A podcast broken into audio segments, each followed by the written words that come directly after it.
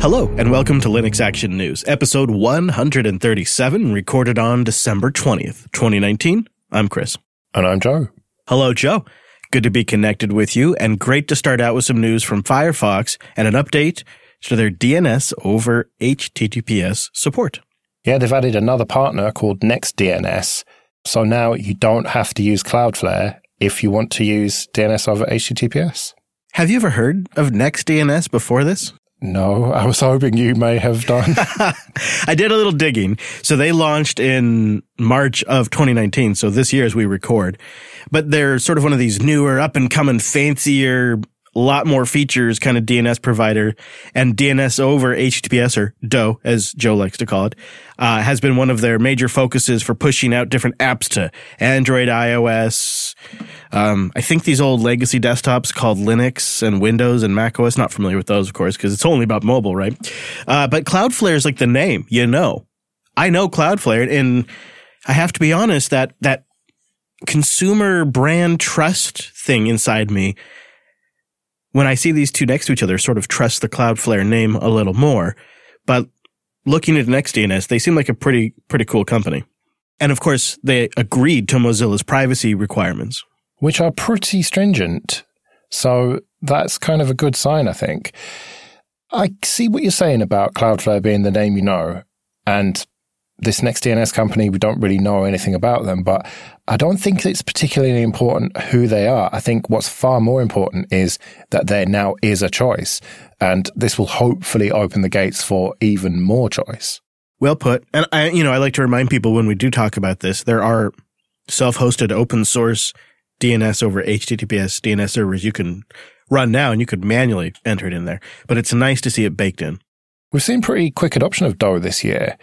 It feels like only a few months ago we started talking about it, and now you can already use it in Firefox and Chrome. I know. I was thinking that too. And Mozilla has sort of positioned itself as an advocate for the technology, which has been fascinating. But it also speaks to how fast Firefox is moving, how fast these features are getting out to end users.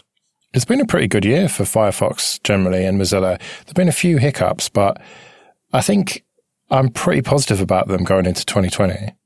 Well said. I think it's been really nice to see.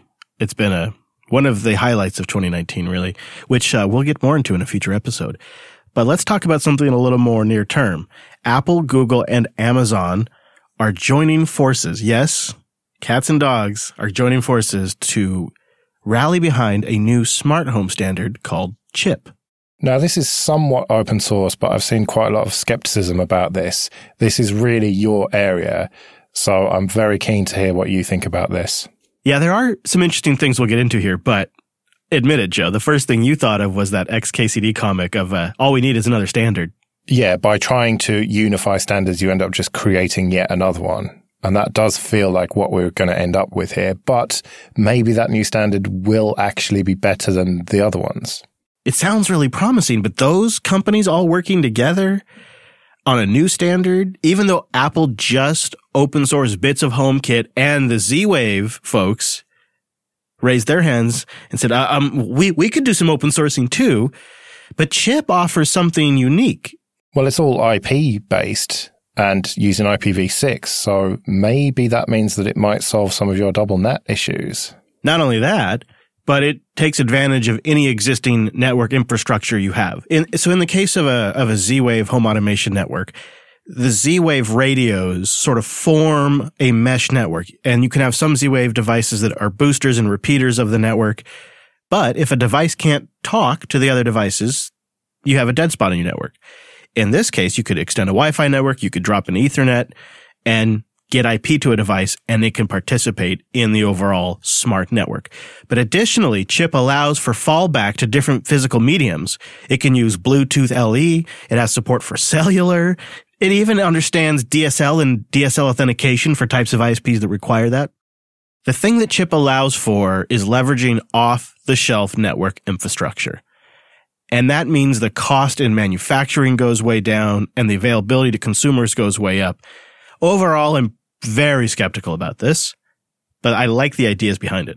And the fact that it got Apple to open source bits of HomeKit and the Z-Wave folks to open source their implementation, it seems like a real big net win for the Home Assistant community and other automation communities. Presumably, the reason that Apple and Google and Amazon are interested in this is because they want to drive more adoption of their various voice assistants. But my question is, is this going to mean more self hosting and more being able to hack stuff and not have to rely on the cloud and be able to keep it all within your network or maybe going out to servers that you are in control of elsewhere? I think it's hard to say overall because it will likely come down to each device's implementation if that vendor locks it into a cloud service or something like that. However, open sourcing of Z-Wave, bits of HomeKit, and this new chip standard that they say will also be open source and posted on GitHub surely means great things for communities that are trying to accomplish those types of things, like the Home Assistant community. I'm actually a pretty big fan of HomeKit. It's so silly. I, I hate it because it's until maybe just now been sort of a thing of just the Apple iOS ecosystem. And if you don't have iOS devices, it's silly to buy a HomeKit smart plug and a HomeKit light and a HomeKit LED strip. Why would you, why would you spend money on that? You don't have an iOS device. But the HomeKit protocol itself and the little mechanisms and devices around it are really great. It supports IP and Wi-Fi. It supports Bluetooth LE, which means you can incorporate battery powered sensors and motion sensors and all kinds of little devices throughout your home, as well as bigger devices. And it's all over the LAN. No cloud service required. You could unplug from the internet and still operate all your smart devices. And it's really easy and user friendly like a lot of Apple stuff is. And like a lot of Apple stuff, it's locked to their ecosystem until maybe now. And Home Assistant has really nailed their HomeKit implementation already. So this could take it to the next level. As far as where I'm sitting, I think this is going to make my setup way, way better. Even if this chip stuff doesn't go anywhere and just the improvements with HomeKit being better documented and Z-Wave going open source would be a huge win and are going to be great for 2020 development. Well, having briefly spoken to Alex about it, he seems pretty skeptical as well. So we'll have to see if we hear more about this on self hosted in 2020. Yeah, and I'll conclude with this. Smart home automation is so much more than these smart tubes and the ecosystems that Google and Amazon and Apple make available. That's what this is really about. This is about fulfilling the promise of complete low power device smart home automation that Z-Wave and Zigbee help accomplish now. There are entire automation ecosystems that are way outside the smart speaker ecosystems that are featureful and have been around for years. And so if, if your idea of smart home automation is one of these smart tubes, I think it's worth looking at some YouTube videos or listening to self-hosted to see what else is out there. Because if you're into everything on your LAN, nothing goes out to the cloud, it's all under your control. We have some really great coverage in the self-hosted program, self-hosted.show. Yeah, even I'm tempted. I might have to give it a go next year at some point. Something I've been intending to play with and is even more appealing now is multipass. And Canonical has reached 1.0 of the mini cloud on your workstation. Yeah, this 1.0 is coming just a week after the 0.9, which is a bit strange. But what's interesting about it is that manages your virtual machines using the native hypervisor on whatever platform you're using. So KVM on Linux, Hyper-V on Windows, and HyperKit on macOS. So this is just going to work no matter what development environment you want to use. The virtualizer is just a detail now that you don't even need to concern yourself with. Multipass will handle it for you. And this is really kind of a canonical slash Ubuntu focused approach of being able to just quickly fire up a VM and get to work. You want to test something or try something or have an idea. Why even putz around with the KVM setups? Why mess with your VirtualBoxes or your Hyper-Vs when you could just use multipass? I really like the idea. And if I was building a lot of Ubuntu VMs on a regular basis and integrating updates and things like this, this would probably be a go-to tool. Or imagine doing development testing with this. You can fire up a quick multipass environment. And if you're a developer, maybe you don't know how to get the KVMs on your old Linux box. This will take care of it for you. It feels like bumping this to a 1.0 release is just another little duck getting into a row for Canonical They've done a lot this year to get everything onto that professional level. And now they can say that it's a, a 1.0 stable for multipass. It feels like a small part of a much bigger picture to me. Yeah, perhaps. I think too, when you look at the Mac OS support, that's interesting. To me, it looks like telling a story of full platform developer support. Whatever platform they're on, we've got a quick way for them to create VMs. Oh, you're on Windows? Why don't you also try out Ubuntu on the Windows subsystem for Linux as well. they've really, they've really nailed that. We have something that's approachable by developers for just about any platform they want, even if it's Mac, even if it's Windows. I remember at the beginning of this decade, Shuttleworth talking about wanting to get Ubuntu everywhere on TVs and fridges and stuff like that. And the reality is that Ubuntu kind of is everywhere now, but not necessarily for the consumer, at least not in their face, but it's everywhere for developers and everywhere in the cloud. Whoa. You just blew my mind, Joe. And you're right. And what's kind of cooler about this way it turned out is it's not necessarily exclusive to Ubuntu like a TV deal with a say say LG had chosen Ubuntu instead of WebOS for their smart televisions. That's not something Fedora could approach necessarily. That's locked in. They got it. They got it. Probably a multi-year agreement, special R and D relationship, et cetera, et cetera. But this kind of stuff is they built it and they got there. They they took the Windows subsystem seriously.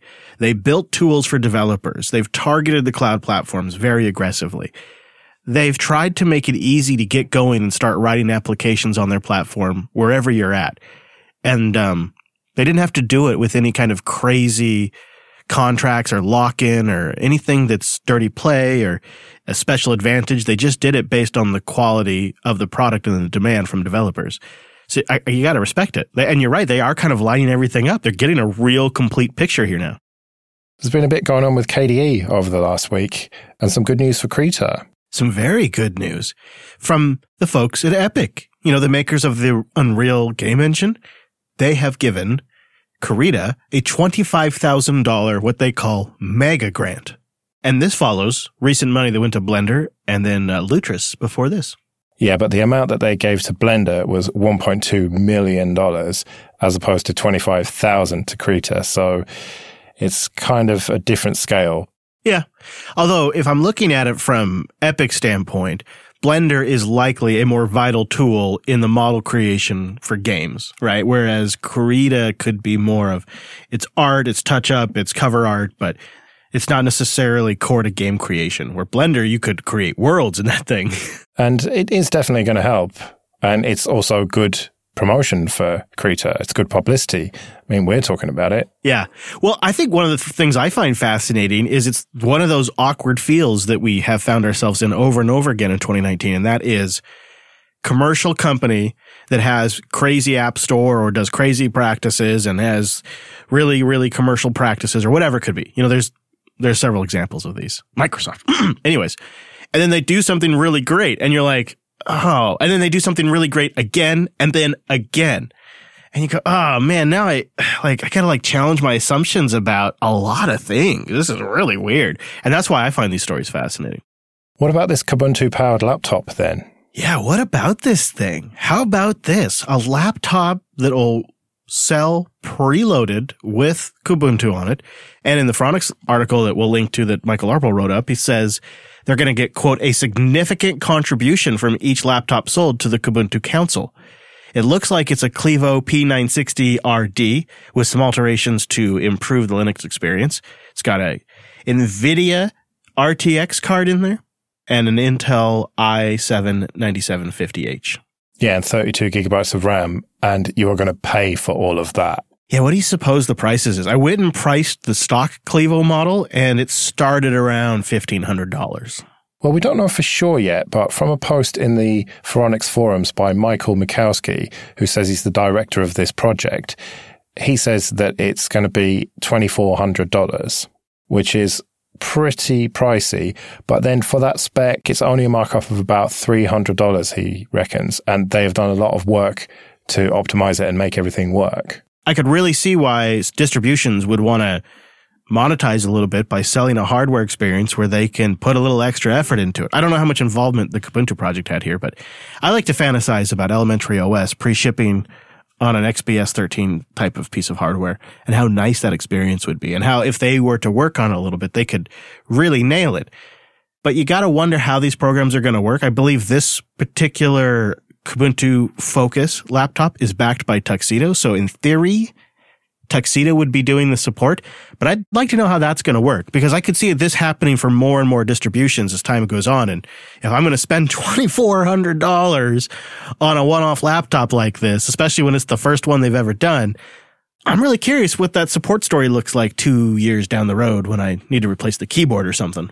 Well, I've heard very mixed things about Tuxedo computers. Some people say that they're good. I know that they shipped a review unit to the Ubuntu podcast and those guys were not impressed at all with that, but that was a while ago.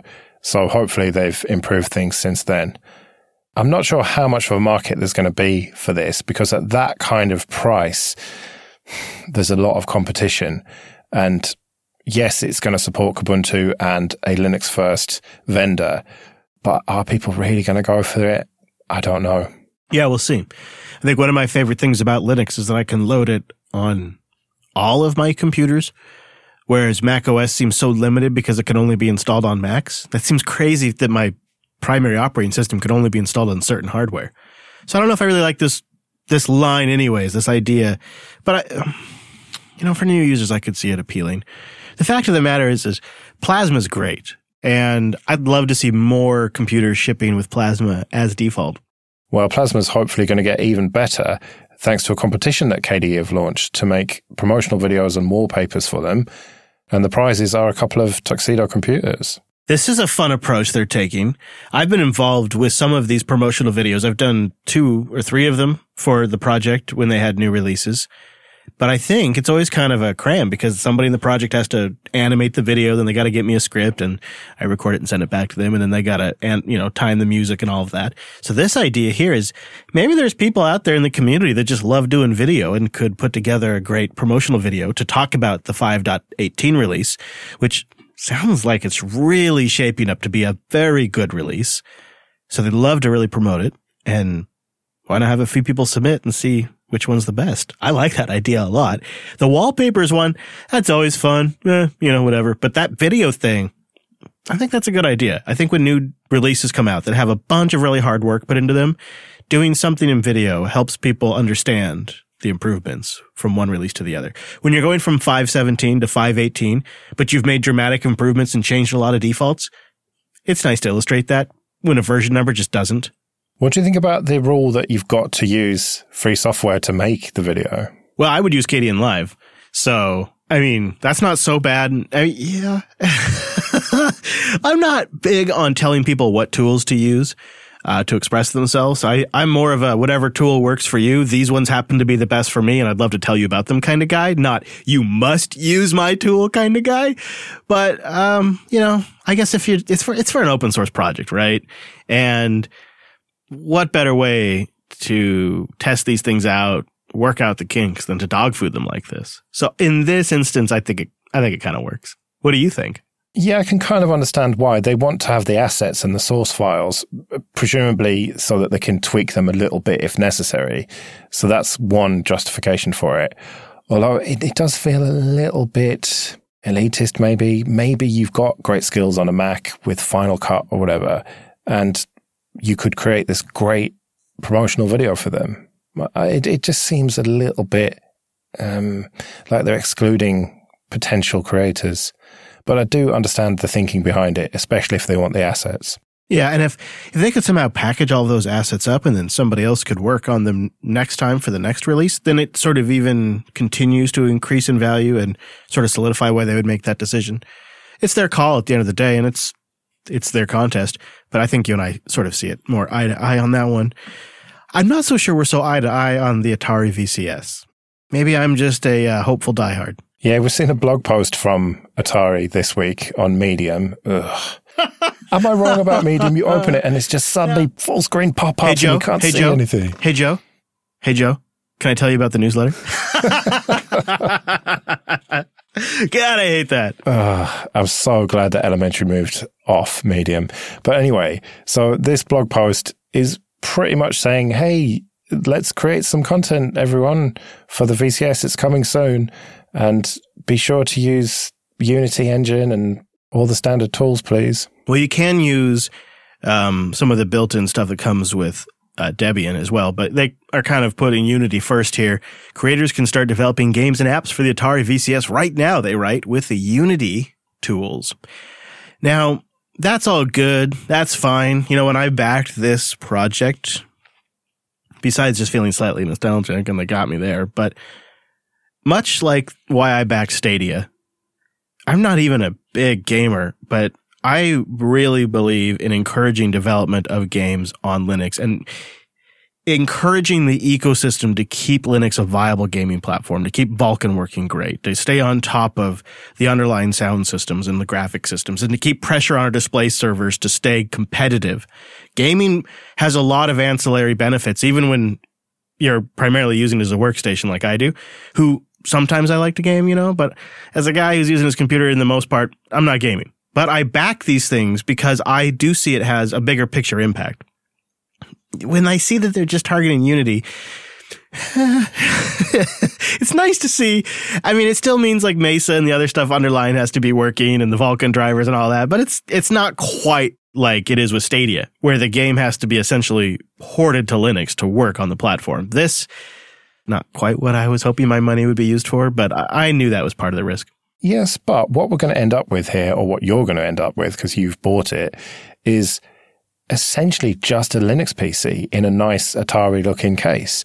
And anything that is going to work on it, any content, games and apps and anything like that, are going to have to work on Debian because that's what the operating system is running on. And the more they kind of pull back on their promises of developing all of this custom software. And the more they rely on standard distributions and standard sets of software, the more of a generic Linux box it's going to be, which makes it less exciting. But it means that if they can leverage that Atari brand to get developers onto the platform, then they're just getting them onto a standard Linux platform. And okay, if they're using Unity, fair enough. At least those games are going to work on Linux and porting them to other distributions is presumably and hopefully going to be fairly straightforward. I thought they were using Ubuntu, uh, but it seems to have switched to Debian a fair bit ago. Uh, absolutely. That's my optimistic take on it, which is why I'm surprised to hear you see it that way. But that's what I'm hoping. Although there is sort of um, a detail in this whole post that I think belays where things are actually going to get a little gray.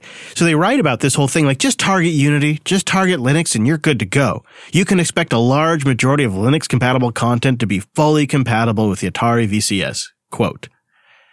Sounds like if you write it for Unity and for Linux, it's going to work on the VCS. Except for that one detail that they haven't gone into yet. Stay tuned for more information, they say, including a link for registration for our developer certification program. Developers will need to upload their programs to the Atari VCS submission portal for approval. If they blow this aspect and the fact that they don't have their crap together already, with clear rules on what's going to work, what's not going to work, where the boundaries are, and what it takes to get approved. The fact that they don't have that already is a big red flag. They can't come out here and tell you to start porting for their platform, but not tell you what the rules of the field are. That's ridiculous and it's a bad sign. And God only knows what those requirements are going to be. So why would anyone start working on an application or a game for this platform without knowing what those requirements are. That is a very good point. But the way I read it was that it's more of a formality, really. It's just to keep out those really dreadful games where you just do all sorts of terrible things and, you know, real not safe for work stuff. And just to make sure that there is at least some barrier of entry, some collation happening here. That has been essentially the implication, but now's the time where you got to put it down into writing. Make it clear because now you're asking for developers to spend their time porting their application to Linux or whatever it might take.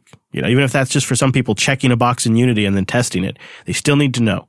It's still worth their time. Plus, They have to understand what the upside is for them. Now they're making a pretty sweet royalty deal here. Developers will receive 88% royalty on all Atari VCS exclusive titles or 80% royalty on non-exclusive titles. That's still very generous. 80% royalty on non-exclusive titles. That's of course just for ones that are approved and then placed in the VCS store. So they could they could get this, you know, a nice looking box goes in the living room has a, a good Linux OS underneath it, so there's always future potential and a good GUI with Atari branding and an Atari store that makes it easy to get this stuff at a reasonable price with reasonable store rules. It could work for folks like myself and older. I could see the appeal. It's just going to come down to those rules now, and they got to get them out there as fast as possible, so that way everybody understands what the rules of the field are. Well, we're not doing our predictions for a couple of episodes, but let's do a quick bonus one here prediction. Do you think that you will receive your VCS in 2020? I do. I do think I will. Yes. All right, I'm going to say that you won't then. Really? I say because they've made this thing just a standard PC now, it really comes down to the UI on top of Linux and getting the case all dialed in. And then the rest is all on the services side, App Store, developers, relationships. But the hardware could ship. It might not ship with a lot of games, but I think the hardware is pretty close. Yeah, let's hope you can install a proper Linux distro on it then, eh? I mean, Debian would be pretty great, but I'd love to. I mean, if nothing else, just use it as a Linux box for a little while and then have it as a keepsake. I have a couple of classic computers that to me are are iconic, and that would be one of them. What a crazy idea! I, I just feel like it's if nothing else, I'll just appreciate it as a museum piece one day. but if I ever do get it, I'll let you know. And uh, of course, if anything else develops in the world, we'll be covering it. Go to linuxactionnews.com slash subscribe for all the ways to get new episodes. And linuxactionnews.com slash contact for ways to get in touch with us. Next week, we'll be back with our holiday special year in review episode. I am at Chris LAS. I'm at Joe Ressington. Thanks for joining us. We'll see you next week. See you later.